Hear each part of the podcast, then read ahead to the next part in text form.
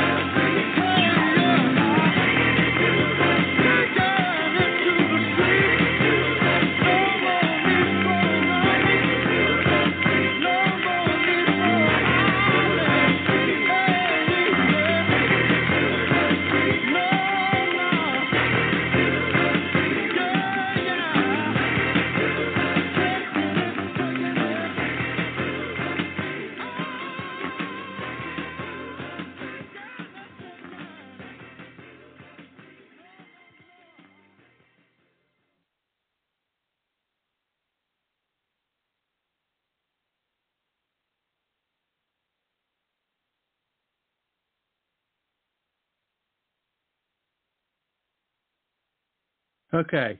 Uh, sorry about that. Something went crazy with the switchboard. Welcome this Saturday night and our special Taking It to the Streets program with Terry Delp.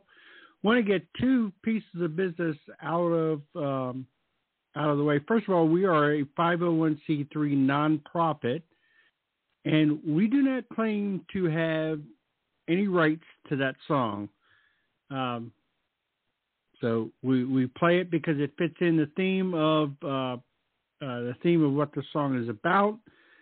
We don't make any money off of playing that song. We don't claim to have any rights to it. So the other thing is that um, a uh, apostolate, or if you want to call it, a blog, a radio show that we used to be affiliated with, um, and no longer are, either one of us are, is claiming Terry Delp as one of their own. Now, Terry, I don't want to bring you in the middle of our whirlwind, so I will uh, not ask you to embellish. I will not ask you to, you know, get in the middle of this fight or anything. Um, just very, very clearly state for the record that you are a member of the four persons and you are in no way, shape, or form affiliated with Donald Hartley's group, Deeper Truth. Is that correct? Well, yes. I, I never I never was officially a member with Deeper Truth. I was a guest on the show uh, uh, several times, um, and you know, I mean, I'm not upset with the repost or anything, but I am not um, technically a member of Deeper Truth. No. All right, I appreciate that. And what you are is my brother in Christ and the guy spearheading a program here that I very much uh, believe in. Um, you Terry, you to me, you're the gospel. I mean, you're the gospel. You're you're the man that was that was lost and is now found. You're the man that was blind uh, and, and now sees, and and I'm the same. I'm the same thing, and um, you have credibility when you reach out to people who have gone through some bad things in their life, gone through some dark times in their life, you have credibility. You're no longer speak. You you don't speak down to them. You speak to them as one that, uh, hey, brother, I was where you are. Found my way out of the dark, and and I, uh, I can show you how you can find your way out of the dark. And you're going to tell your story tonight, right? You're going to give your testimony, and and uh, and and hopefully people will be inspired by you know where you've come from and and where you are now and then where you're going. So go ahead and uh, take it away. Yes sir. This is uh this is my conversion story and uh, i just want to tell everybody where i came from. And uh, so um, and uh, again, like I, I've been on other platforms as guests, um, but uh, this is the first platform where I've been given my own show, and I want to thank you, John Benko, for uh, making that happen for me. I appreciate it. Um, before I get started, I need to say two things. First, well, before before you continue, I just I, I, I want to respond to that. And the reason why I gave you your own show is because you and I, you and I see eye to eye on the fact that the mission is not about us. It's not about John. It's not about Terry. It's bigger than us, and I know that you see that, and that's very, very important to me. So go ahead and please continue. All right. Well, uh, first I want to say because as I get into the story, I, I don't want sympathy or people to look at me as as some sort of victim. I'm, I'm I am not a victim. Okay, I made the choices that that set my my life in the different avenues that it went down from the very beginning. I, I'm I am not a victim. I might I might fit into a bunch of the categories that our culture might put into a box and and label a victim of society, but but I'm not a victim. Um, I mean, I, I never met my biological father that doesn't make my biological father responsible for any of the decisions that I've made in my life. In my early years, my, my mom was living hand to mouth. And I can remember being so hungry at times that, that my head would hurt. Being hungry and impoverished may have set the circumstances for some of the choices I made, but I made those choices. I made them. I was schooled in the streets uh, by gang members from the time I was like eight, nine years old. And I made the decision, I made the decision to join that gang when I was 14. I mean, contrary to co- popular belief, uh, gangs don't have a draft system set up. They don't draft people into a gang. I made the decision to join the gang. And from that point, each decision I made was a calculated uh, uh, decision for for a way for me to climb up the ranks in the gang. The violence and the chaos I brought to the table was not due to some psychological disorder. It was premeditated. There was a decision I made, uh, uh, status in the gang, in in the streets, and and eventually in prison. My point is, I don't want anybody to hear this and think the poor boy never had a chance. I rose to a leadership position among very hard men within four to five years because I had the ability to quickly size up a situation, decide on the most expedient course of action, and follow through on that course of action before most of the grown men around me even knew a situation existed. If I would have put those same talents and intellect into making better choices, into making better decisions, my life would have been an entirely different story altogether. I'm responsible. I am responsible with one caveat, and herein lies the, sh- the shocker. My choices and decisions were extreme. Jesus Christ was not my king, the gang was. Many love to hear these extreme conversion stories, how a gangster turned to God or, you know, whatnot. But in reality, there are many, many men and women whose souls are headed in the exact same direction that my soul was headed in, in the in the web of Satan's army and doing his bidding. They might not be as extreme as I was, but their failure to accept Jesus Christ as their king puts them in the same boat that is sailing on a one-way trip to hell. And and no one else is responsible for their decision to stay on that boat. Even though it might not seem like an extreme case, when you're looking at the consequence of eternity, man, that's that's that's pretty extreme. And each and every one of us are responsible for the decisions we make, and the decisions we make, they they plot the course of our entire life, especially as young men and women, whether towards eternal destruction or eternal paradise.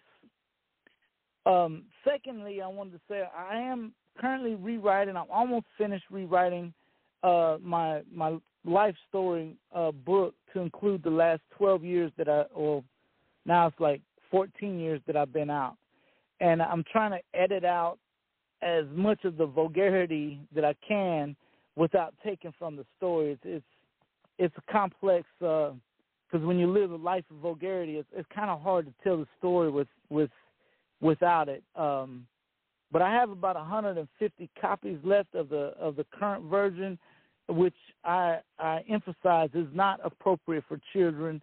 And if you wish to obtain a copy, you can just send a copy to uh, uh I mean a comment to fourpersons.com, and uh and I'll reach out to you and try to uh you know work something out with you.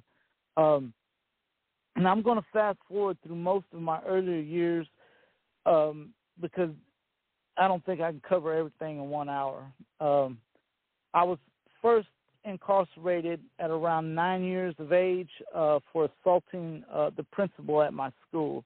I was too young to go to the Texas Youth Commission, uh, which is basically a prison for juveniles back then.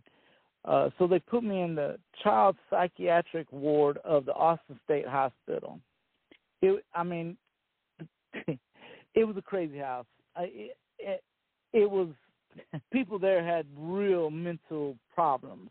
Um, and I, and I, I adapted as I would learn to do throughout the rest of my life. This started an in and out sort of routine of what I like to call the cycle of captivity.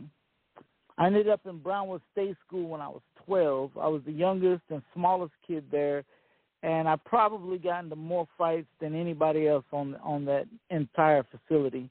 Um, I landed in Giddings State School when I was like 14. Um, that's the only state school in Texas for violent offenders at that time, anyway. Um, I had been being groomed for the gang since I was like nine years old, and it was while in Giddings State School in December of 1987 that I was officially initiated into the gang. Within a few months, I had recruited like over 30 guys to uh, to join the gang. I orchestrated a, a variety of ways for us to make money and and use our our numbers and willingness to mob on you know entire cottages uh, in school or at the cafeteria to make others fear us and leave us alone. Uh, I was supposed to do one year in Giddings. I got out right before my 18th birthday. I was out like maybe nine months or so, and within that nine months, I did some things that caught the attention of uh, some of our shot callers in Chicago. And after successfully handling some st- sticky situations for them, I was given leadership over Texas at the age of 18. I was soon arrested for two counts of aggravated robbery and two stolen cars, and I was given two 20 year sentences for the robberies and two 10 year sentences for the cars. But they were all running together, which means I had a 20 year sentence. Uh, I had to serve five years in order to be eligible for parole. I ended up serving 18. Uh, the Texas State Prison in 1991 was probably no, was certainly the most racist place I had I had ever seen in my life. Um, I, I wasn't prepared for it. My my organizational affiliation it did not fit anywhere into the prison society. Because I refused to be controlled by the rules of any society, I found myself in a fight sometimes four or five times a day. In 1993, on the French Robertson unit, I fought uh, one of the enforcers of a Hispanic gang, and I, I knocked him out. The next day, he tried to uh, he tried to stab me, and I took the shank from him and stabbed him 21 times. I was placed in administrative segregation and charged with aggravated assault with a deadly weapon. I did three years in segregation, and there are a lot of stories I could tell you about segregation on the French Robertson unit between 1993 and 1996. In fact, I probably should get into that at one of our future episodes because that was a madhouse, and the officers often used the the the caged in day room as a as a gladiator spot, and they would bet on the fights between the inmates. I got out of segregation in 1996 and was sent to Allred Unit, another maximum security prison. Up until this time, I had represented my gang by myself, but while in SEG, I had decided when I get got out, I would begin recruiting members. Uh, to my surprise, when I got to Allred unit, there was already a large population of one of the gangs with which mine was allied with, and I was no longer on my own.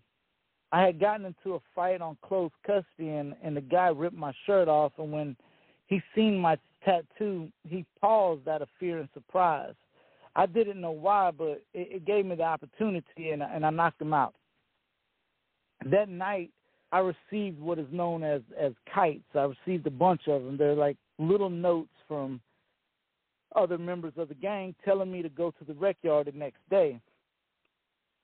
Um, I, I recruited one of the guys uh, named Peanut, who, by the way, is now becoming Catholic. Uh, and and he recruited several more, and within a year we had a a, a movement going, completely changing the rules of prison society. We recruited members of of all races, and our only qualification was courage and loyalty. Um, there there are a lot of men who can fight well, but but but they're cowards at heart, and I didn't really care if they could fight well or not. Uh, if not, I could train them how to fight I just needed I just needed to know that they would fight against overwhelming odds, that they had the courage to to fight knowing that they're going to lose. And those are the people I began to recruit. I was uh, sent to Beto One in 1998. Myself there. Um, I want to add that at this time I knew that I should have been killed countless times. Up to this point, I chalked it all up to good luck the uh, Catholic services on Beto One had absolutely no guards or any form of security at all. I began using this venue to hold gang meetings. But I realized that at any time this could be shut down due to the chaos and disruption that was occurring during the services. I got with other gang leaders and we began to uh, we began to enforce security.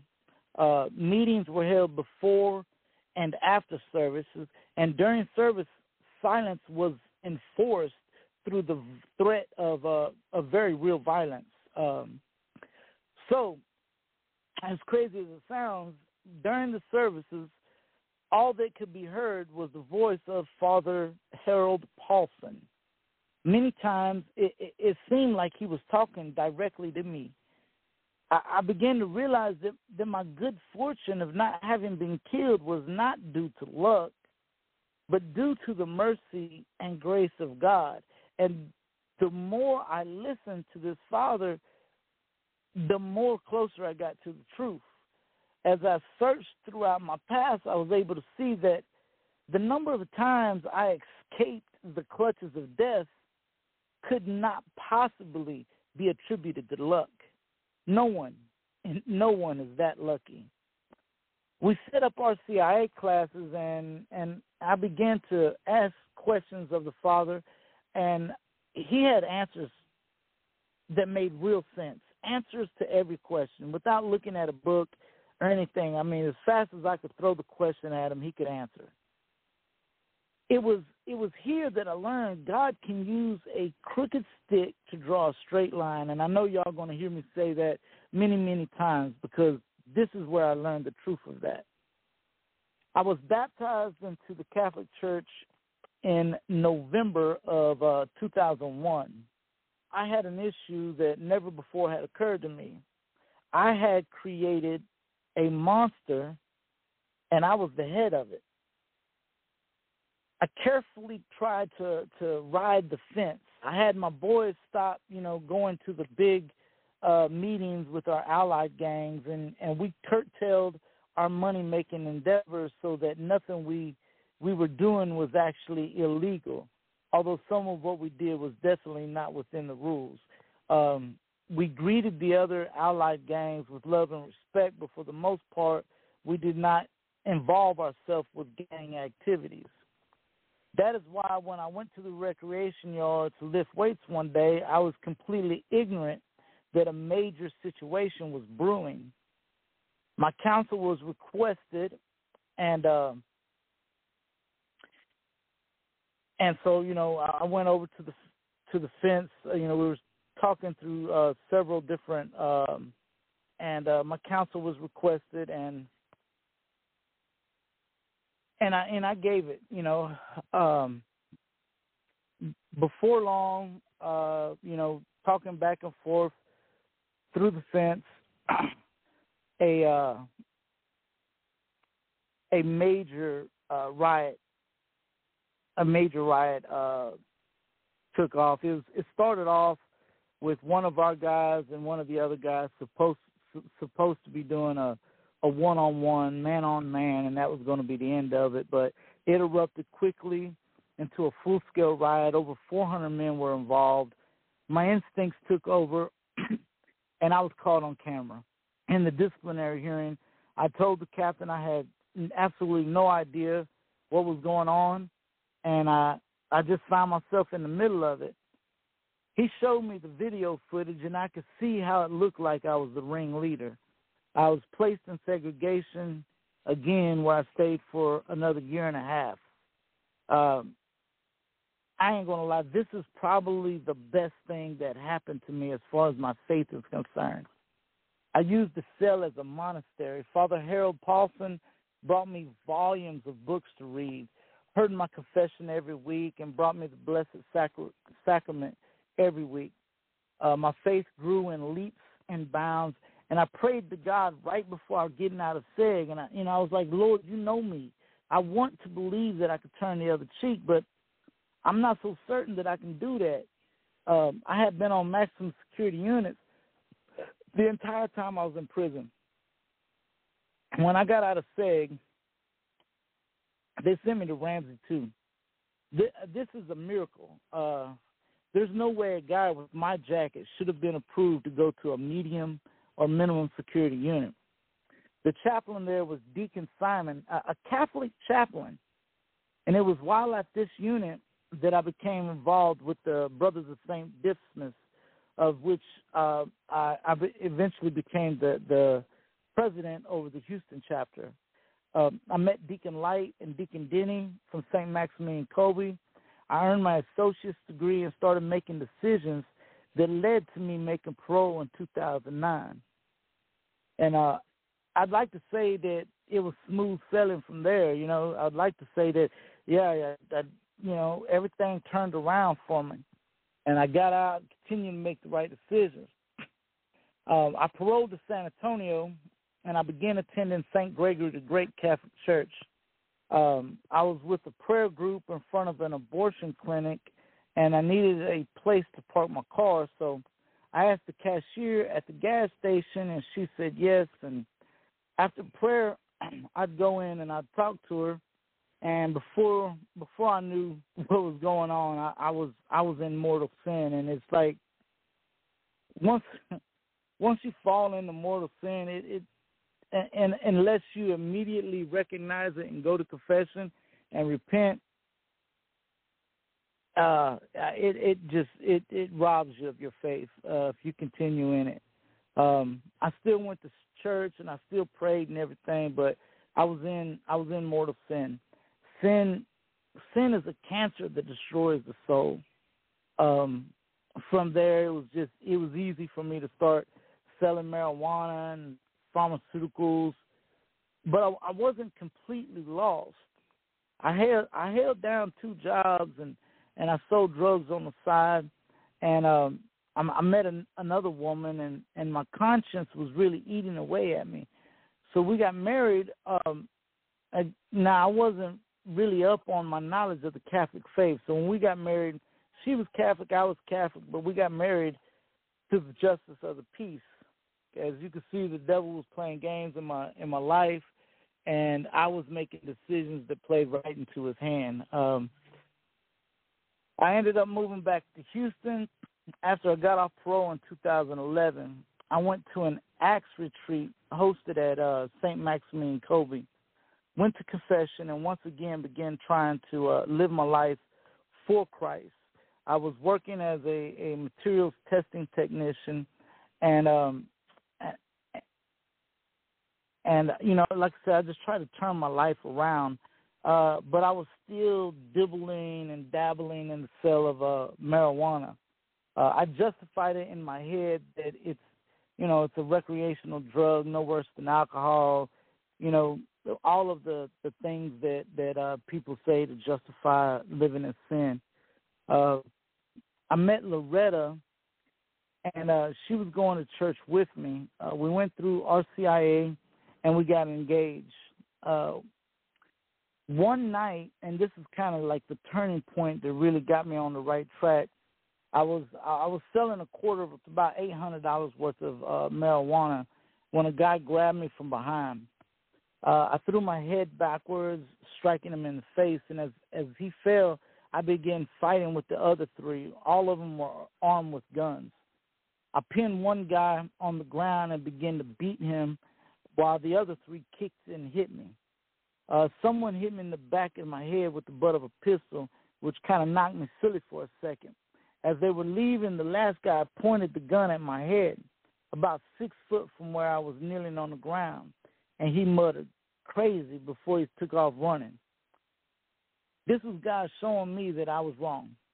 Nothing is worth my freedom, and no amount of money is worth my life especially when I, I, I knew I was in sin.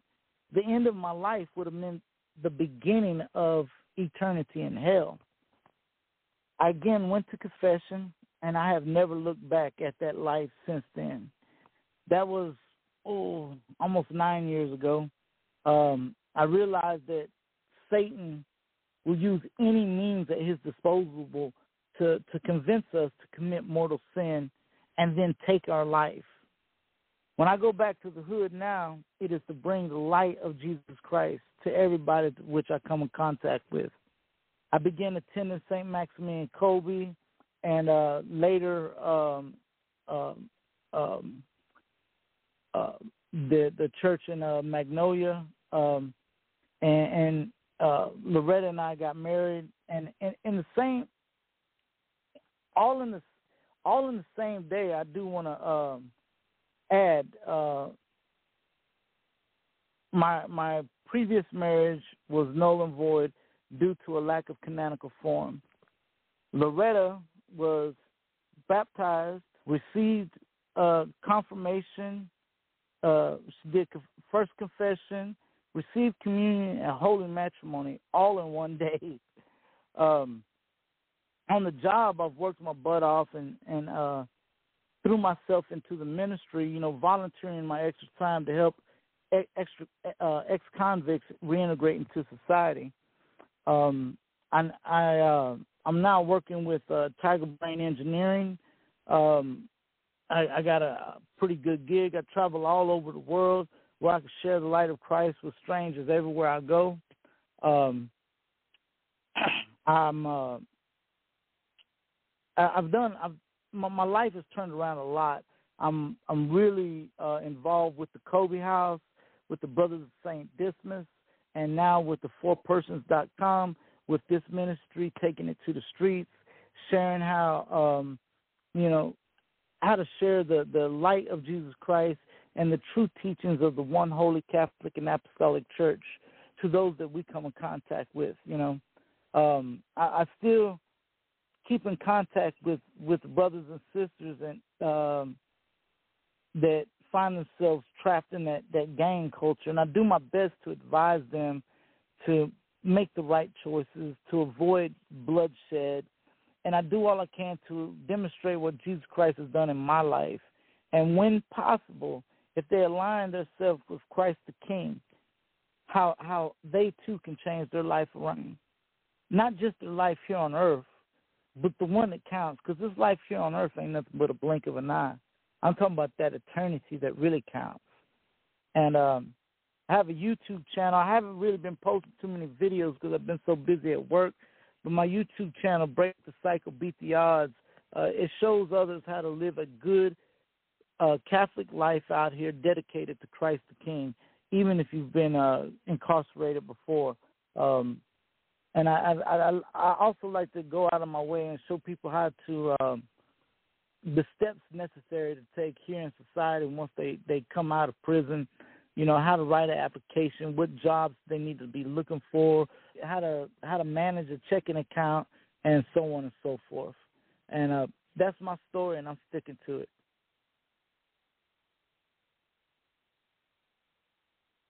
John.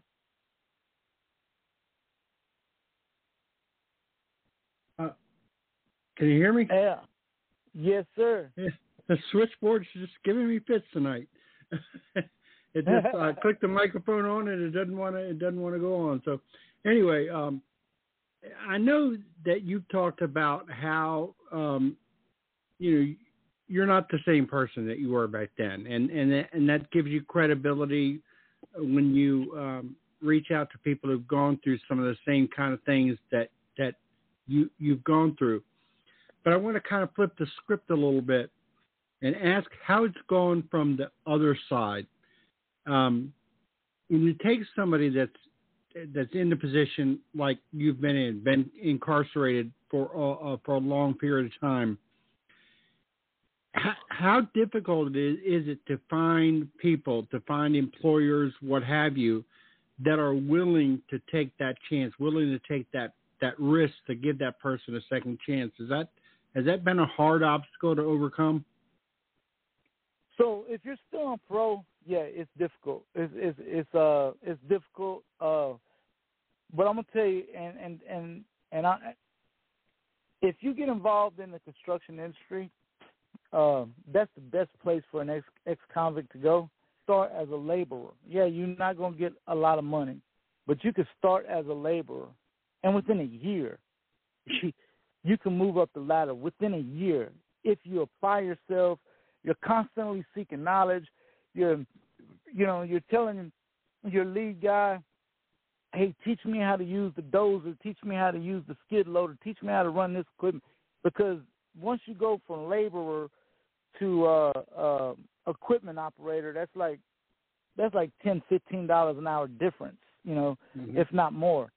Um, and if you can get on, it, it's a little bit more difficult when you're on parole. Uh, but if you can get in with a big uh, organization and, and they give you a chance, and you show them that uh, that you're a sponge and you're soaking up the knowledge and, and you're you're you're uh, you're willing to learn. I mean, you can learn how to do a lot of that stuff within a year, and uh, and I got one guy on with Williams Brothers, uh, brother Doug from the Brothers Saint Dismas. He was at the Kolbe House, and uh, he started off as a laborer.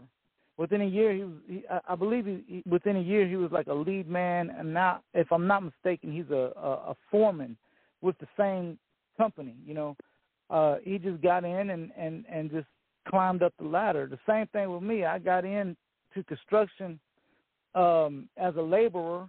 Then I, I, I started materials testing. Then I became an inspector, and and and now I'm. I, I mean, this is like the best company I've ever been with.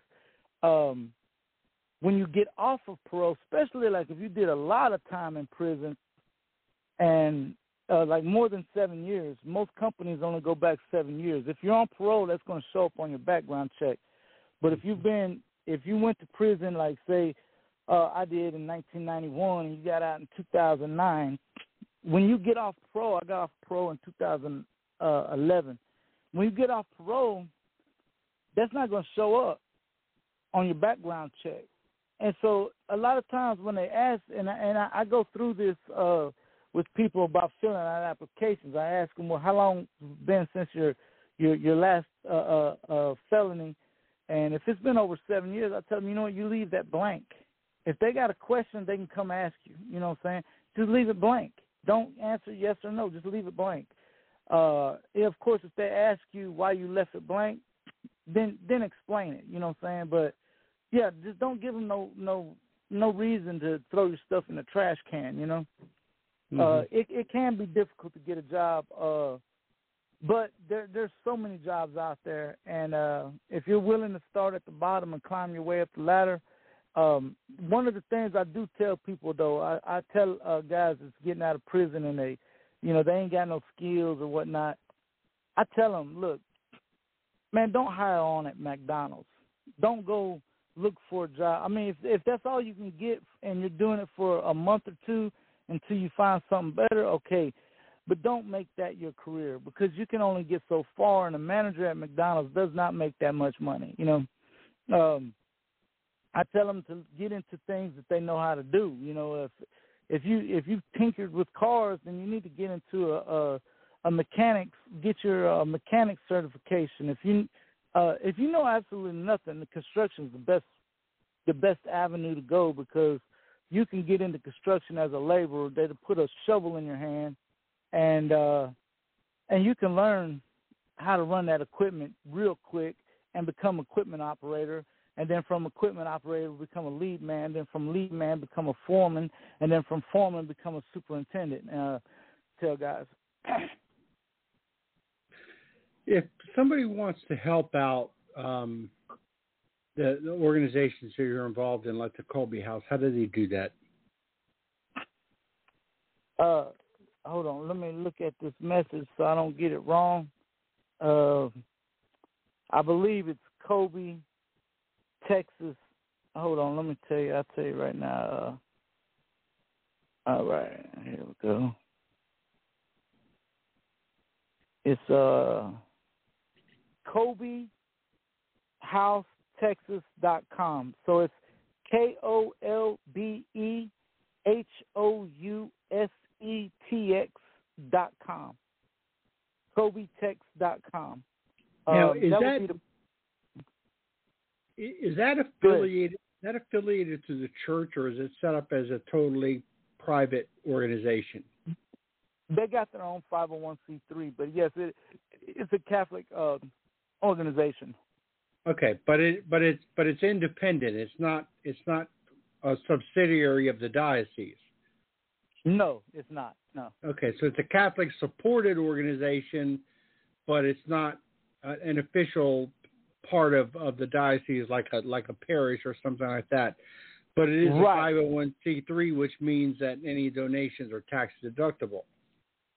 Um, right. uh, so I'm not sure how the administration part of it works. I know they got their own 501c3, and um, but Deacon Denny is the the head of that organization, so obviously he follows under he's under the authority of his bishop.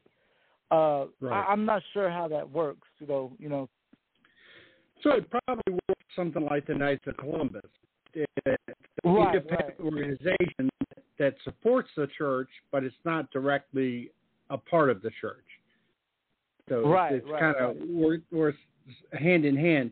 Um, when we had you on an, uh, on a recent episode, we talked about we were going to kind of pursue getting involved with some of the things they that that they that they do. Like for instance, you you said they make they do silk screen shirts and and things like that. Have you ever have you been able to make any headway on on that? Uh, no, I haven't. I have not. Uh, my uh, my my working hours have been, uh, which is kind of the reason why I did this. Uh, uh, wanted to just do my conversion story. I didn't have time to call up people and and get an actual show, you know, uh, together. Um, so I haven't had time, but um, I I I, I feel I you, brother. I've been working a lot of hours too.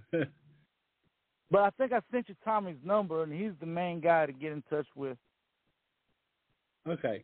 We're definitely going to pursue that. That's going to definitely be something that we're that uh, that we're going to be involved in. So, I know you did say that you do have uh, an appointment to go to uh, tonight, so you weren't going to be able to do the show a full hour. So, um, why don't you go ahead and, and and close us with a prayer, and then we'll circle back next Saturday. Yes, sir. Yes, sir. Sounds great. Uh, I- I'll, I'll I'll say the prayer, uh, Saint Michael's uh, prayer. In the name of Father, Son, and Holy Spirit. Amen. Um, I'm drawing a blank, brother. Uh, I've been up too long. Saint Michael, the archangel, defends us in battle.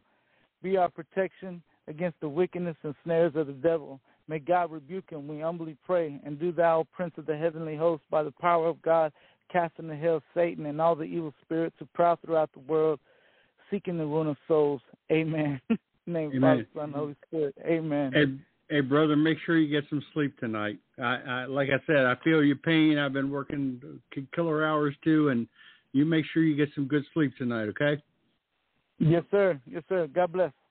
God bless. I'll see you next Saturday. Bye bye.